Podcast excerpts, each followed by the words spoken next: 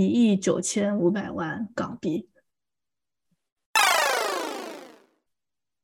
欢迎来到小陈和老陈，我是小陈，在英国伦敦，我的工作就是四处看艺术、看展览。老陈在中国，对我在艺术圈的工作有很多见解，所以我们决定坐下来好好聊一聊。早上好，哎，老陈最近忙吗？我最近刚从刚从德国回来呢，刚去看了一个艺术展。对啊，我听说了，你是你是去看那个文献展是吧？对对对，就是在一个德国，嗯，差不多偏西部的一个小城卡塞尔，这周转这个火车还要坐好久，跑到那个小城镇里去 看了这个叫文献展 Documenta 的展览。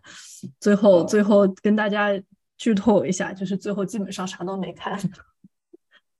就是去了去了当地的去了当地的很多的博物馆，但是文献展本身基本啥都没看。是的，反正我是就是趁着八月份大家都放假，所以我去德国稍微转了一圈，然后现在回来，那么就是德国非常的严肃，非常的真的是去了很多的，认真的去了很多的博物馆。啊，有什么收获呢？你跟我说说。哎，这收获我们下期再谈。这个先这一期我们先回来先谈点轻松的，严肃完之后。好的呀。谈点可爱的东西，嗯，这期呢，我就想跟老陈谈一谈，嗯，就是也算是这十年以来吧，非常变得非常火热的一个叫可爱风的一个艺术风格，就是我叫它可爱风吧，大眼睛可爱风，嗯。就是这几年呢，就是有很多的，特别是其实是亚洲艺术家，很多的日本艺术家，呃，其实大家最熟知的可能像是村上隆，然后或者是嗯奈良美智，这就是他奈良美智，他就是会画那种很生气的小小孩子嘛，然后就是就是很生气的看着你，看着那些大人。像这一类风格的作品呢，现在近十年来就是有很多新的年轻的艺术家都会画这种比较有动漫风、潮流风、可爱可爱风，然后眼睛大大的，其实就是跟我们平常看的动漫就是很像的这种风格。但是，但是他们会并不是并不是为了这些人物去创造一些故事，而是而是把他们就是包括在他们的绘画当中或者雕塑当中，然后就会在。美术馆、博物馆，甚至画画廊里面做展览，就是等于说是把这种动漫呃很潮流的风格，包括到艺术的世界当中去了。艺术是，对对。然后今天作为艺术品来展示，嗯，是的，是的，就是作为非常高大上的艺术品，就所谓所谓的高大上的艺术品啊。今天想聊一聊这个事情呢，因为我觉得就是突然为什么大家会这么喜欢这个可爱风格的东西？一点，这个让我觉得还是挺好奇的，就是挺希望可以跟大家聊一聊。然后另一点呢，就是就是如果你想要购买这些可爱风的话，你真的会被它的价格吓到吗？就是不管就就算是村上隆跟奈良美智，他们已经是呃非常有名的艺术家了，他们已经是大概火火了，可能有已经有二十年左右了吧。但是真的哦。就是看到他们这个价格，就还是觉得哇，就这样的话居然要卖这个价格，这个可以大家稍微不可思议是吧？真的非常不可思议。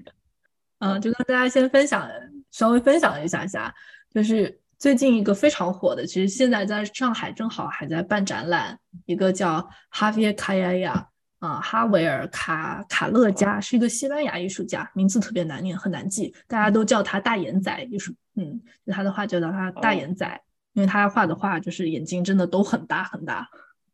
最最近有一些报道我也看到过，是吧？就是在上海正好在办展览。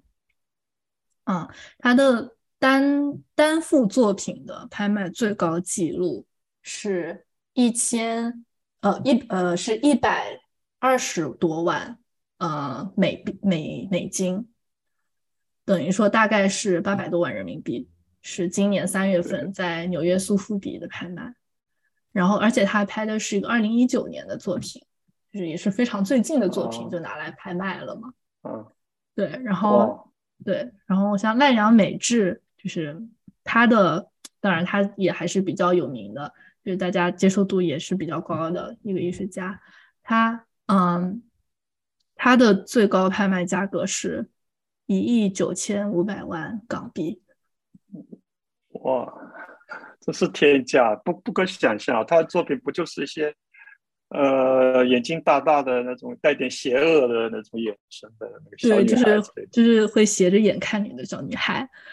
然后，但然后你知道他的，就不要说在拍卖拍卖，因为有时候它的高价可能就是一时嘛，就是可能那个作品的特别什么的。但是它的就是你在画廊要直接买的话，一张 A 三左右大小的它的铅笔画，还不是油画，哦，是铅笔画。一张大概要十四万美金，哇，A 三大小的，嗯，铅笔画，没有颜色的，哦，嗯，可能当素材用的东西了，就是他应该画了也是拿来卖的了，哦 哦，嗯，太厉害了，嗯，对，然后最近另外一个还有一个很火的一个叫六角才子，不知道大家有没有听过？就也是画小女孩，然后小女孩就是手脚很长，然后眼睛大大的，也是斜着眼睛的，其实也是有点生气的模样。其实跟那个大亮美智稍微有一点点相像，但是它的颜色特别丰富，就是会腾云驾雾的这样子。这个小女孩，然后就是全部都是五彩缤纷的，这样非常其实很好看。其实真的是是挺就是放在家里真的是挺舒挺挺挺让眼睛很舒适的，就真的还是会很开心的那种画。嗯，它就是今年七月份刷新的最高最高纪录，啊，在日本拍卖行是大概九百多万人民币一张画。哇，嗯，然后今年五月份在香港佳士得也是一千多万港币，所以就是它的市场就是还是在持续上升，就是都是今年刷新的记录，这些都是。就是可希望可以给大家一个大概这么一个概念，就是呃这种可爱风的画，就是在市场上是非常火热的，非就是所有的画廊你就是买都买不到，大家都要排队买，然后拍卖市场就是拍的很高天价。这很奇怪的一个现象啊，就是当代在世的艺术家会卖那么高。对，当然这个也是对，这也是一个，但是我觉得另外。一个是他们都是当代艺术家，另外一个像是这种风格的作品，就是我觉得就算是到了二零二二年，我觉得对很多人来讲还是觉得稍微有一点不可思议的，就是觉得这不就是一个就是感觉好像卡通动画一样的东西吗？就是好像跟艺术好像还是没有，就好像还不是那种画廊里面看不懂的艺术吗？就不是个什毕毕加索什么的感觉，是像应该是像毕加索一样的才能够卖这么贵，但实际上现在这些画都能够卖到这个价格。那么就是为了要讨论这个可爱风的这个艺术呢，我想就是先跟大家稍微分享一下它是怎么来的，就是它的源头在哪里，在西方艺术史对啊，艺术史上是怎么样？对对对，我很想听一下，就艺术史上有没有这种现象？那那些漫漫画算不算啊？早期的那些漫画，也有很可爱的一些漫画。对对对，所以我像我们中国以前三三毛流浪记那个三毛啊，那个都很很可爱。哦，是的，是的，是的。所以就是就是这个可爱风，它的源头呢，其实就是一个就是文化上来讲的话，就是日本的动漫，然后日本的卡哇伊。啊，卡哇伊，嗯。日本的这个卡哇伊的这个潮流嘛，还有嗯现在的潮流的流行的这些文化通俗文化嘛，就是但是它不一样的是，他们嗯现在是把他们当作为艺术品，就是以艺术品的这个历史来讲的话，它是没有这么样的一个这么可爱的这么一个风格，从来没有。对，但是当然它的它的它的这个形象的这个源头，这个文化的源头还是有一个源头的。就是就最早的来讲的话，我们可以大概追溯到应该还是波普艺术，就是 pop art。嗯，就是九六十上个世纪六十年代的时候，最有代表性的可能就是嗯 Andy Warhol 嗯，大家应该也都知道，啊，就是他有画那种自自画像，然后有玛丽莲梦露，也有咱们毛主席的那个那个画像，然后还有他最有名的就是那个金宝汤罐头嘛，就那个好多好多罐头画起来的那个，对他们就会用一些广告的元素啊，流行文化，然后把它包括到艺术当中，这是。历史上第一次吧，算是这是 pop art，六十年代，然后啊，其他人还有就是像 Roy Lichtenstein，就是也是他是用漫画的美国的那种漫画，一些图像啊，一些人物啊，然后就把它直接放大，然后放到艺术艺术馆里面。然后六十年代之后呢，下一波就是八十年代，八十年代末左右，在纽约，啊，也是美国。就是纽约啊的街头艺术，街头潮流艺术，就当时，对对，就是当时最有名的这一代最有名的可能就是 Jean Jean Michel Basquiat，嗯，他是一个黑人艺术家，非常年轻就去世了，二十几岁就去世了。但是去世前，对他就一下子就爆红。他其实是 Andy Warhol 的徒弟，两个人就是关系也挺好的，就关系也挺复杂的。就 Andy Warhol 一手把他捧起来的。然后，嗯，他最有名的，嗯，他是一种涂鸦风格的画，然后会画一些，嗯，最有标志性的应该是他的皇冠，他会有个黄色的小皇冠在很多画上。哦，嗯，就周杰伦也很喜欢嘛，巴斯 t 是他最爱的艺术家，就这几年也是非常火。嗯，然后就是同，嗯，可能稍微迟一点，像 Keith Haring，嗯。可能大家应该也都有看过，就是一些小人物，然后很粗的线条，然后反正也是一种当时的一种街街头涂鸦的一种风格。街头涂鸦也是，嗯嗯，是的。但是总是还没有形成特别大的气氛吧？这种像没什么商业上这么这么成功，应该都没有。哦，没有。其实其实波普艺术从安迪沃霍开始，他就是很牛了，就是卖的。他他就是很商业化的，他就是他后来的作品其实全部都是印出来的，然后他包括很多，他还会卖很多那种海报什么的，然后有些都不是自己签名的那些，就他也是很商业化的一个人，他非常专注于这方面。然后其实村上龙他这个人，他有很多的 idea，他有很多的。嗯，对艺术的看法什么的，都是从这一代人身上吸取的。就是安迪沃霍，他对这种商业的这种看法，然后，然后呃，然后当然，但是他后来比较学习比较多，可能像是 Jeff Koons 啊，什么 Cos，Cos 就是下一代的街头艺术，就潮流艺术了。其实是算是两千年左左右的，跟呃跟跟村上龙算是比较是同辈的。嗯，cos 大家应该也都有看看到过，就是有一个像骷髅头的头，然后米老鼠的身体，然后眼睛是个叉叉。这个这个人物就是，反正就是优衣库也有合作什么的，应该大家都到处都有看到。对，所以村上龙这个人算是日本的这一代的可爱风，嗯，就我叫他可爱风吧，可爱风、动漫风的这些艺术也是。嗯，也算是一个新的波普艺术吧，pop art 的一个起始的起始人，对，领军人物，领军人物，他就是在两千年的时候写了一篇文章，叫嗯，super flat manifesto，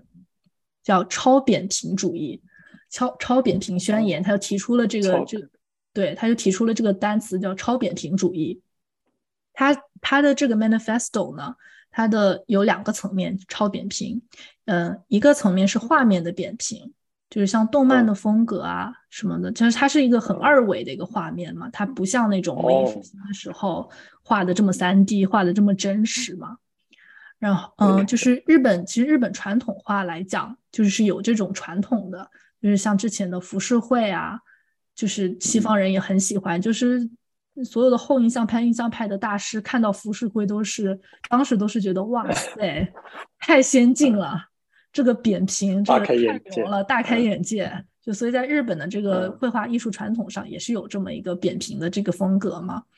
然后这是一个，所以他的话也全部都是很二维的、很动漫的嘛，也就是所谓的这种超扁平，就是很卡通的，就是也没有什么这种，嗯，就是不是很真实的这种。然后另一个呢，就是文化的扁平，还是觉得他觉得在怎么理解啊？对，嗯，文化扁平是什么意思呢？就是它是其实是对日本社会的一个当代社会的一个批判吧，算是一种讽刺，可能不是到批判，但是一种讽刺。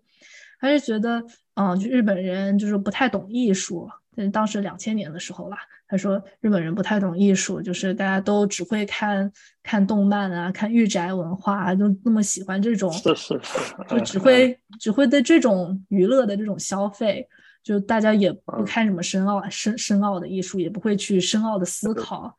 对，然后所以他是他觉得现当代这个这个社会，嗯，所有的文化元素都被扁平化了，就是大家都在同一个。对，同一个平台上了，就是没有所谓的高高等的艺术、低等的艺术，就是动漫也好，嗯，就影视作品也好，娱乐也好，我们的艺术品也好，大家都是一样的，已经没有高低阶了，就是这种，这是一种文化的扁平化。对，所以就是他就是按照自己的这么一个理论吧，就是这个超扁平理论。超扁平主义，他就他他的作品其实就是会运用很多呃很幽默的、很可爱的人物形象，然后他也算是试图的会说，呃，会去阐述一些他自己的观点，阐述就是会有一些小讽刺啊。就他最有名的，大家应该也都有看到过，就是呃一个太一个笑脸花，是一个大大的笑脸，然后是一个。那应该是个雏菊还是什么的一个七彩的 花的形象，对对，向日向日葵啊，雏菊啊，类似这样。对对对，就是嗯，那他那个向日葵，其实他好像说是泪中带眼，呃，目中带泪，就他的眼睛里面仔细看是有眼泪的。嗯，然后他会跟很多的时尚作品合作。呃，时尚品牌合作最有名的就是那个跟 LV 的合作嘛，可能是零五年还零几年的时候，嗯，就是他当时出了一个，嗯，LV 当时出了一个是白底，然后上面所有的 logo 都是呃五彩缤纷的彩色的，对，就当时应该就大家都疯抢，现在已经没有了，都已经断货了，都现在就是已经停止生产了嘛，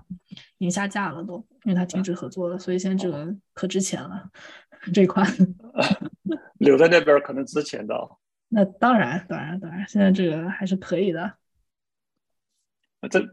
那艺术史上这种现象，你会怎么理解啊？它这个呃非常扁平化的一种艺术一种东西，然后艺术形象看起来呢也没有说什么很高深的，但是大家看着都很喜爱，然后在商业上又获得了成功，你你是怎么看的呢？你有觉得有什么想法？嗯，就是我也很理解大家为什么会这么喜欢这一类的画，因为的确看起来很可爱。就是就是我之前说我们不是去那个卡塞尔那个文献展吗？哦，在那边的那边的这个艺术品就是完全是嗯，total opposite，就是完全就不是完全不可爱，就是完全就是很就是很难看懂的作品。很懵的东西是吧？很闷，很闷，很闷，就是真的是 哇，这都在讲什么？可能就是就是根本不喜欢的，就就也不是不喜欢，就是那种东西你真的是要坐下来好好读书，好好读它所有的就是解释，这到底在讲什么之类的，就非常难懂的东西，就是有这么两个极端在，就是你也还是能够理解为什么这种可爱风的东西就其实是挺好的，因为它真的。它是能够让你心情愉悦，然后能够很容易就让你接受的一些东西，就是它也是有它的价值在的，很肯定。那肯定是嘛。那问题是这种社会现象，你有什么想法？我倒是有一点想法，我觉得这种现社会现象，其实艺术是跟那个社会的一种反动嘛。我是这么觉得啊。一般的来讲，这个艺术表现形式，它总是要站在现状的对立面。它这个艺术品才有生命力，我我是这么觉得。你说你现在这个反应的很可爱啊，这种可爱，那个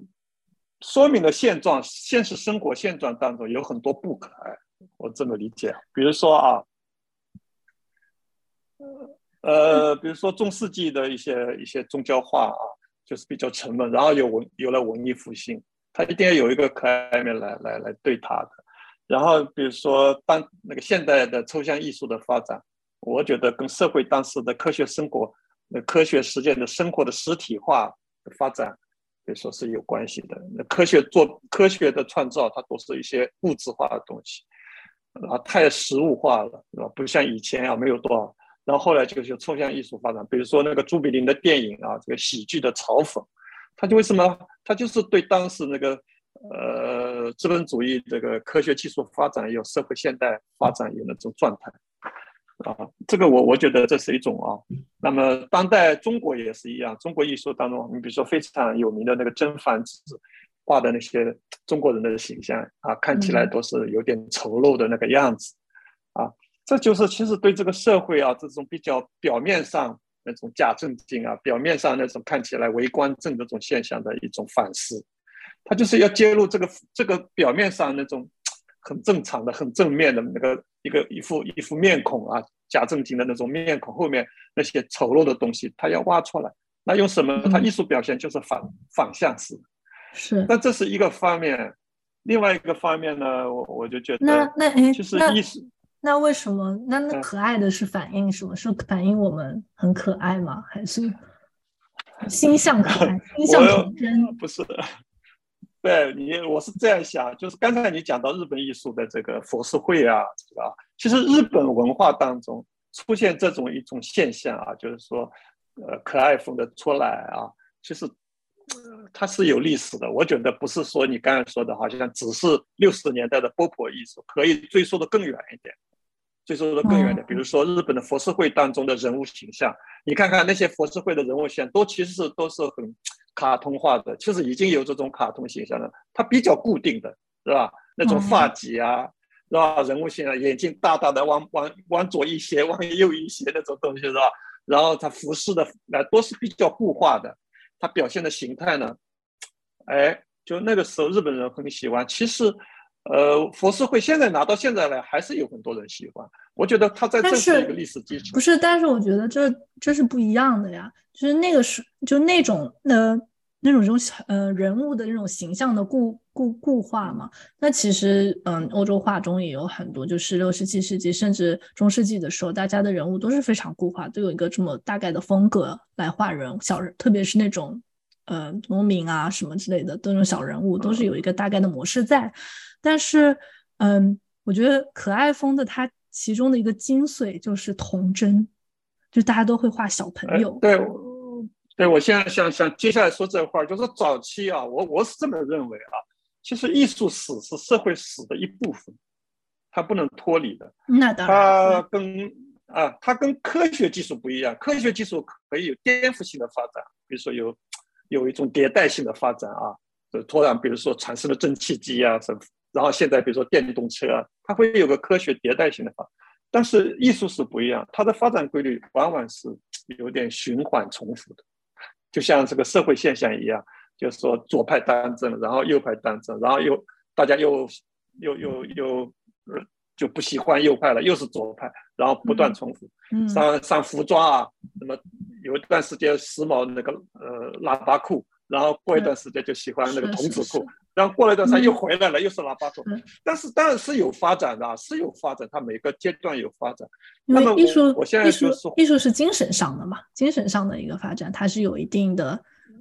巡回的这样的一个。对，要从巡回，他必须要反思，要把原来的传统拿回来。加以改造或者适当的一些变化，但是我们看起来它总是还一样在在重复一种东西。那刚才说的又又说回来，说到这个日本艺术家，比如说奈良美智子，他那个格外舒适那种那种画啊，他这个也他那个连带邪恶的那种眼神的孤独的女孩。然后有个意思，我最近也是看了一些资料，就是说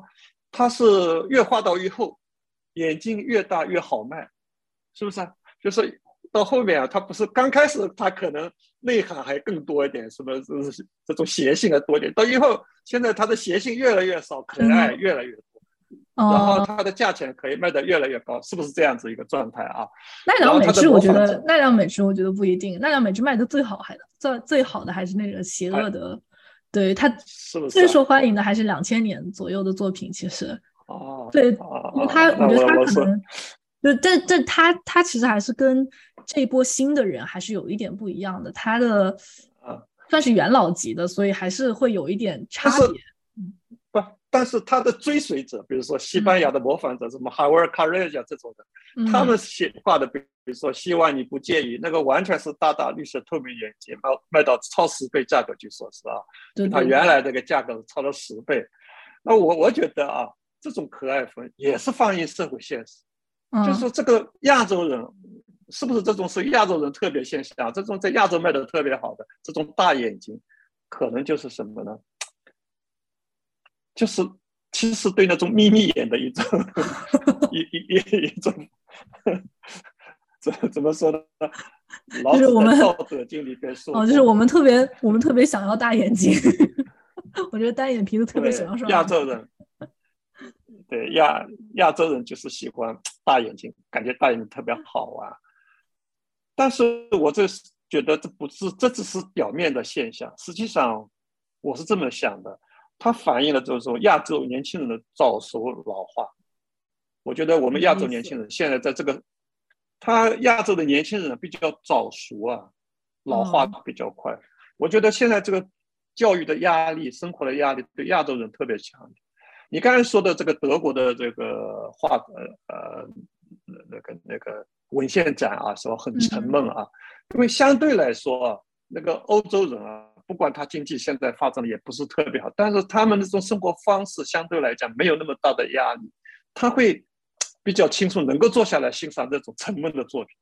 那我们现在这些，说句实话，我们亚洲人，我们现在这生活压力都是挺大的，那种这种这种比较老化、比较早熟的状态下，的确，他不想看这些，不想看这些那么闷的东西，没有心思，他喜欢看一些比较轻松的、简单的东西。然后给我们开心的东西，本身一天工作都挺累的，然后回到家里还要看那闷的东西，真是看不下去。就像我前前些天去看一个朋友那个小聚会里边，他们在放了一个电影，放完了我就告诉他，我说你以后不要寻找这种电影。我们平常就像我这种已经是比较啊是洒脱的一些人了啊，年纪也没有什么问题，也就也没有什么社会太大的压力，但是我还是希望就是说。在我们现在这么闷的一个一个政治环境当中，我们希望看一些比较简单粗暴一点的，然后开心一点的电影，让自己放松一下，对不对？你再让我去看那些很沉重的文艺片，然后当然它的哲理性啊什么都很好，是，但是呢，我还是不喜欢。就是说，好莱坞电影它有市场，好莱坞那些电影有的是不都是无脑的电影吗？但是就很热闹啊，梆梆梆就是说，然后我们我就晚上喜欢看这些，为什么？我说我不用脑筋啊，对，对不对？然后呢，它的画面也很美啊，画面很美，都是都是说句实话，就是都是大眼睛，是不是？那女那些演员都是非常漂亮，是不是？是的，是的，演技很高，什么呃什么武功很高强，跟你这个艺术。品当中的眼睛越大越好嘛，其实是异曲同工一类的意思，对不对？就是我们现在希望是因为正好反映我们内心其实很沉闷，我们内心需要一个释放，我是这么觉得的。就是说刚才还是讲到艺术的生命力就在他的批判性，他很现实生活他有一个强烈的对比性。但是，嗯，就是你说到这个，我觉得挺有意思的哈。但是我又想到，就是那。那么二十世纪战后的时候啊，和呃，包括战争呃战呃一次大战跟二次大战期间的这这一段这一段二十世纪这段时间，所有的艺术品出来，所有的画出来都是哇，那个真的是惨烈啊！一个一个画都是，就是人物的形象也好，绘画的手法也好，都是非常暴力、非常惨惨烈，就是描写的就是人人人性最。最丑、最丑陋、最悲伤的一面，就是当时的这个情景，它其实是非常，大家肯定压力很大呀。就战后，就战后对，包括对战争的一些思考、反思，嗯，就那个时候的作品出来是这么的非常严肃，就是大家是真的严肃的坐下来想说，艺术能够为这个社会做什么。他们会坐下来思考，就是我们应该要画什么样的画，应该要做什么样的艺术，怎样才能够让这个社会变得更好。但是好，但是像这样一种思考，好像是在现在社会是，其实没有人这么认真的对待自己的艺术，对，越来越少，越来越少了。对，那可能这个，我觉得，我我觉得这个跟我刚才说的其实是还是一脉相承的。就说他二战以后啊，整个社会被他破坏的这个样子的时候，大家很想有一种重新的恢复，然后很想就是做一个呃反思，是吧？这个时候大家脑子里已经迸发出来一些东西，啊，在这个自由的比较可以自由发表言论的一个自由绘画的一个社会里边，它就会表现出来，很强烈的一个表现出来。但是它有一种。它的这个也是一种特殊性，我觉得是特殊性，它不会永远这么长期的保持下来，保持不住的，你知道吗？嗯，它这种这种爆炸，它会瞬间爆破，瞬间发展，但是然后过一段时间以后，这种宣泄以后，它可能又偃旗息息鼓了，是吧？它就慢慢慢慢慢慢慢慢会沉默下来。你现在再这样子去做，就不是，它不是艺术规律当中的一个特定的一个长期的行为。我觉得它这种重复性啊，社会的重复性，然后它的艺术的总是批判性啊，这个是一个长期性的艺术规律，我是真的觉得。对，但是我觉得可能就是现在，就包括你刚刚讲说的，大家也不想看这么严肃的东西，就是现在也是大家也不不想看这么严肃的艺术。其实，那是不是也是说，虽然就是大家可能内心压力很大，但是实际上的起嗯。实际上，对我们人生的威胁也好什么的，就是也还是没有到那个境界，就是也没有说是，对我们社会还是就是比之前还是要好一些吧。就是在艺术上也有这个，也也也有这个呈现嘛。就是现在好多艺术都是好开心的艺术，就是没有什么这么惨烈的艺术。对啊，所以是这样的。但是这种开心的艺术，其实反映了还是社会生存的一些问题啊。这个我我最近在呃在，因为我们现在好几年都没有出国了，出走了，但是还是看到一些，比如说那个从从网络视频上啊，就是日本最近有些街头广告，大的那个视频广告啊，街头广告就出现了一些猫啊狗啊这种形象啊，非常可爱的、很萌的那种猫狗形象出来了。哎，我觉得这个其实很有意思啊，它一方面非常吸引人啊，这种猫狗啊。它其实和人类当中，尤其有一些独居者喜欢养宠物啊，我觉得有个同样的心理需求的，就是说，这个在日本社会这几这些年这几年，尤其这几年，我们这个疫情的原因什么，不仅仅是日本了，像我们中呃我们大陆内国内这这，尤其今年以来啊，这个不断的重复这种 lockdown，不断的重复，一会儿这边 lockdown 了，那边 lockdown。这种非常难受，心情其实很，呃，就会有很多想法。那这个这个猫呃可爱的猫狗啊，这些动物小动物给我们的带来的欢乐啊，暂时的或者一时的欢乐，那一时的欢乐也是欢乐，是吧？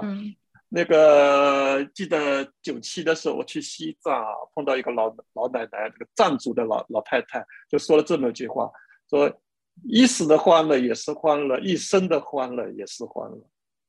嗯，开心，还有点开心，还有点哲学哲理在里边吧，对吧？这其实表现了，呃，就是反映这种，就是说，从呃藏传佛教里边，刚才那个老老老太太说的这种话里边，她说，你不能只是理解它是及时行乐，他就是说每个当下的乐，当下的生活要把它要要过好。是吧？我们现在刚才看到你这种眼睛越大越好卖这种状态啊，干什么动物的这，就是当下给我们欢乐，是吧？那当然了，对，欢乐就是精神上的一时的愉悦啊，是一时的愉悦嘛。就是我觉得这种话给我们的一个感官性是一种一时的，让我们觉得很开心。但实际上，嗯，就是当然这也是很重要的事情，但是，嗯。它作为艺术品的意义，我觉得还是有一些欠缺的。对，然后就除了这个艺术品有多么的可爱以外呢，我还想跟大家分享一下，就是它的一个商业模式，我觉得就是非常有意思的。就不仅仅是看它长得什么样。就是其实怎么说呢，这这这一群的新兴艺术家啊，有时候我自己看多了，我都有点认不出来谁是谁，就是 觉得 有些风格真的很像，因为大家的眼睛都好大。但是我觉得他这个商业模式，类同性了。对，有一定的类同性，对，有一些特别是特别年轻的那些出来，就真的是有一点像。嗯，但是，嗯，我觉得他的这整个商业模式还是呃挺有意思的，嗯，因为他们这种艺术家，他们其实每一个作他的一系列作品当中，他都会有一个一个中心的一个人物。比如说，像是奈良美智的那个斜眼睛的很生气的小女孩，或者是呃，对，嗯，哈哈维卡亚亚的话是很大大大的眼睛，然后超级大的眼睛，然后五彩缤纷的眼睛，嗯的一个小男孩，然后他会换不同的衣服，换不同的颜色的头发之类，但是他的这个大概的形象都是一直在的，然后他会变的，对。对，就是他的每幅画、每幅作品当中都会有这么一个人物出现。然后他现在最新最近好像有个新的小猫咪的形象出现，嗯，就是反正就各种人物嘛，就是就这这几个人物。然后像嗯村上龙，他就是那个大的花，然后还有他他自己其实有出了一整套的形人物，有很多人物。他就是有符号性嘛，就是我觉得像搞我们搞建筑的有有建筑的符号性，比如说一个建筑里边。我要符号不能太多，我要重复一个符号，这样子的话，我的建筑就很单纯，然后不断的让人家重复这个符号，我的建筑建筑的符号是比较单一的，这样它的建筑会有它的个性化。画家也是一样。对对，但是呃，就是其实很多画家都有，就是大家都会有一个比较比较。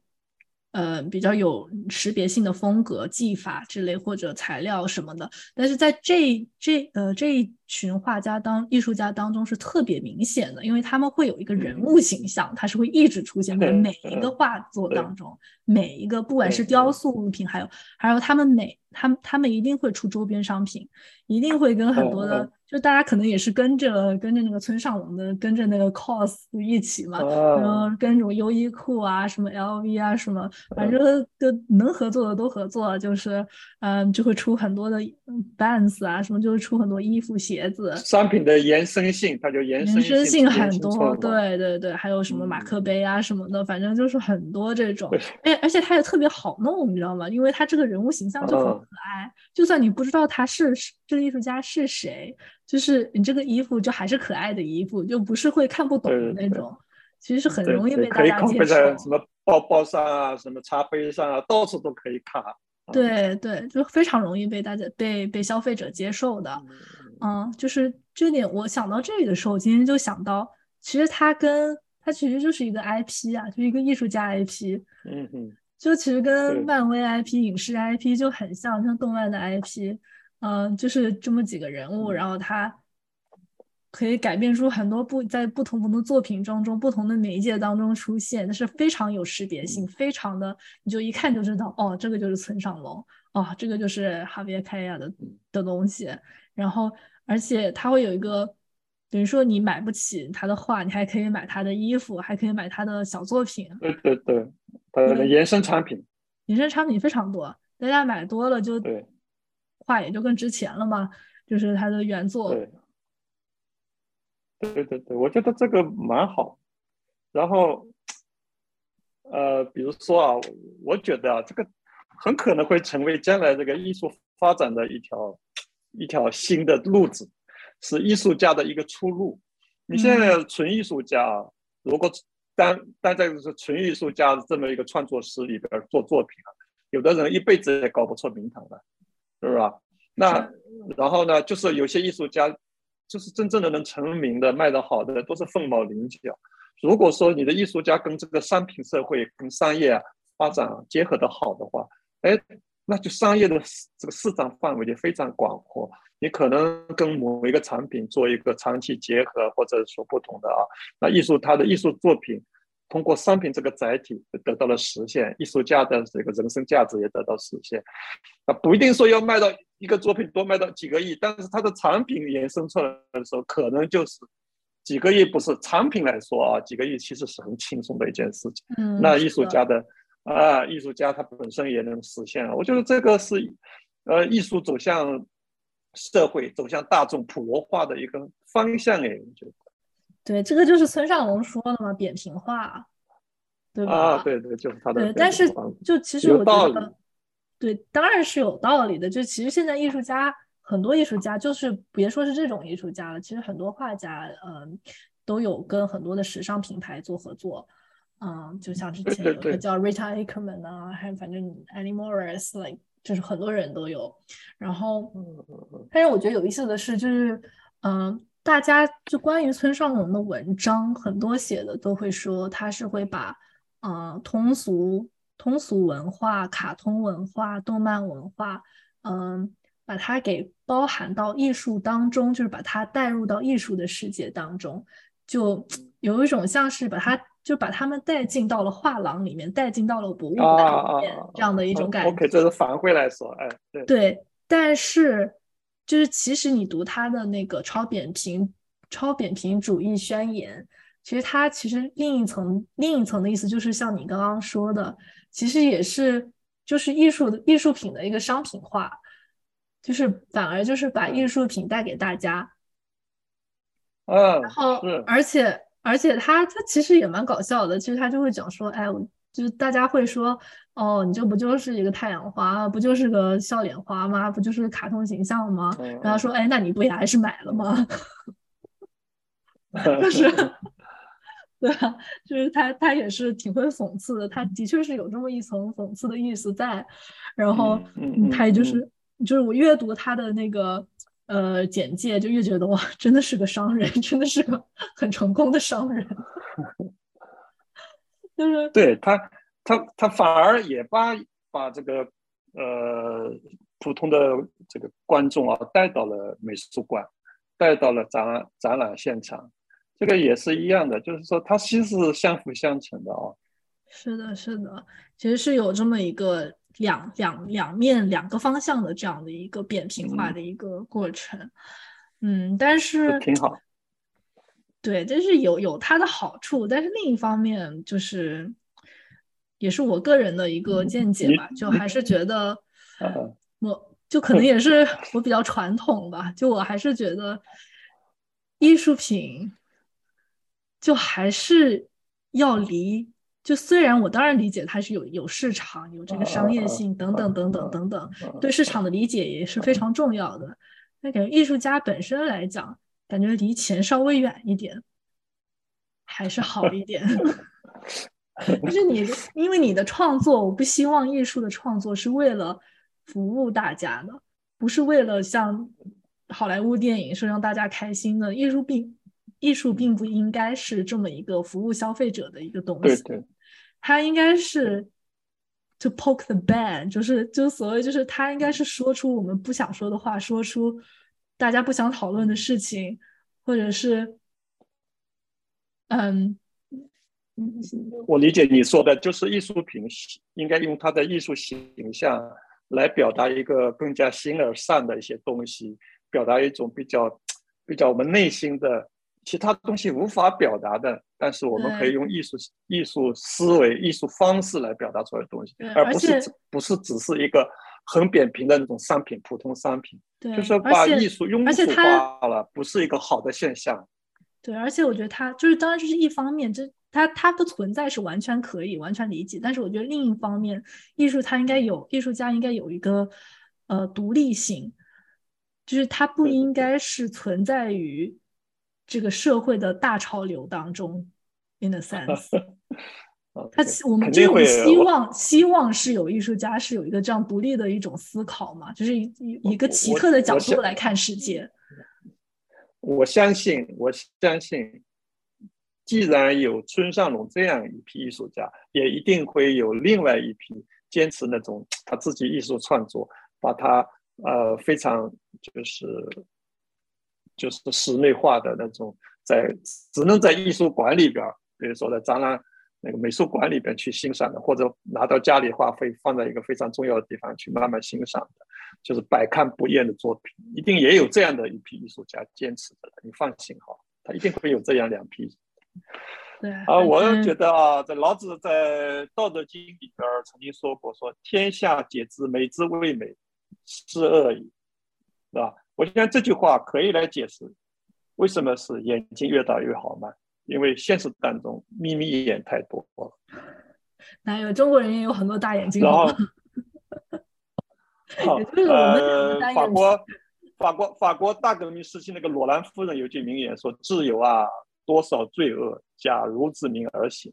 就是其实很多的话，它反映了这个社会的另外一方面的东西。我感觉到这些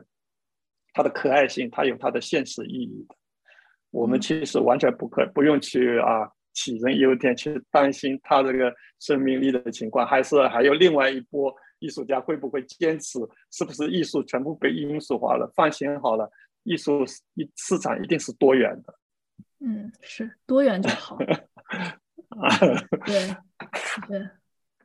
好。呃，我们今天这个谈话也差不多到这里了。差不多了，好，那么下次我们再再聊。拜拜。好的，说不定我们聊聊你那个沉闷的艺术，德国的那个。下次 下次再聊聊严肃的艺术。对，沉闷比较严肃的。拜拜。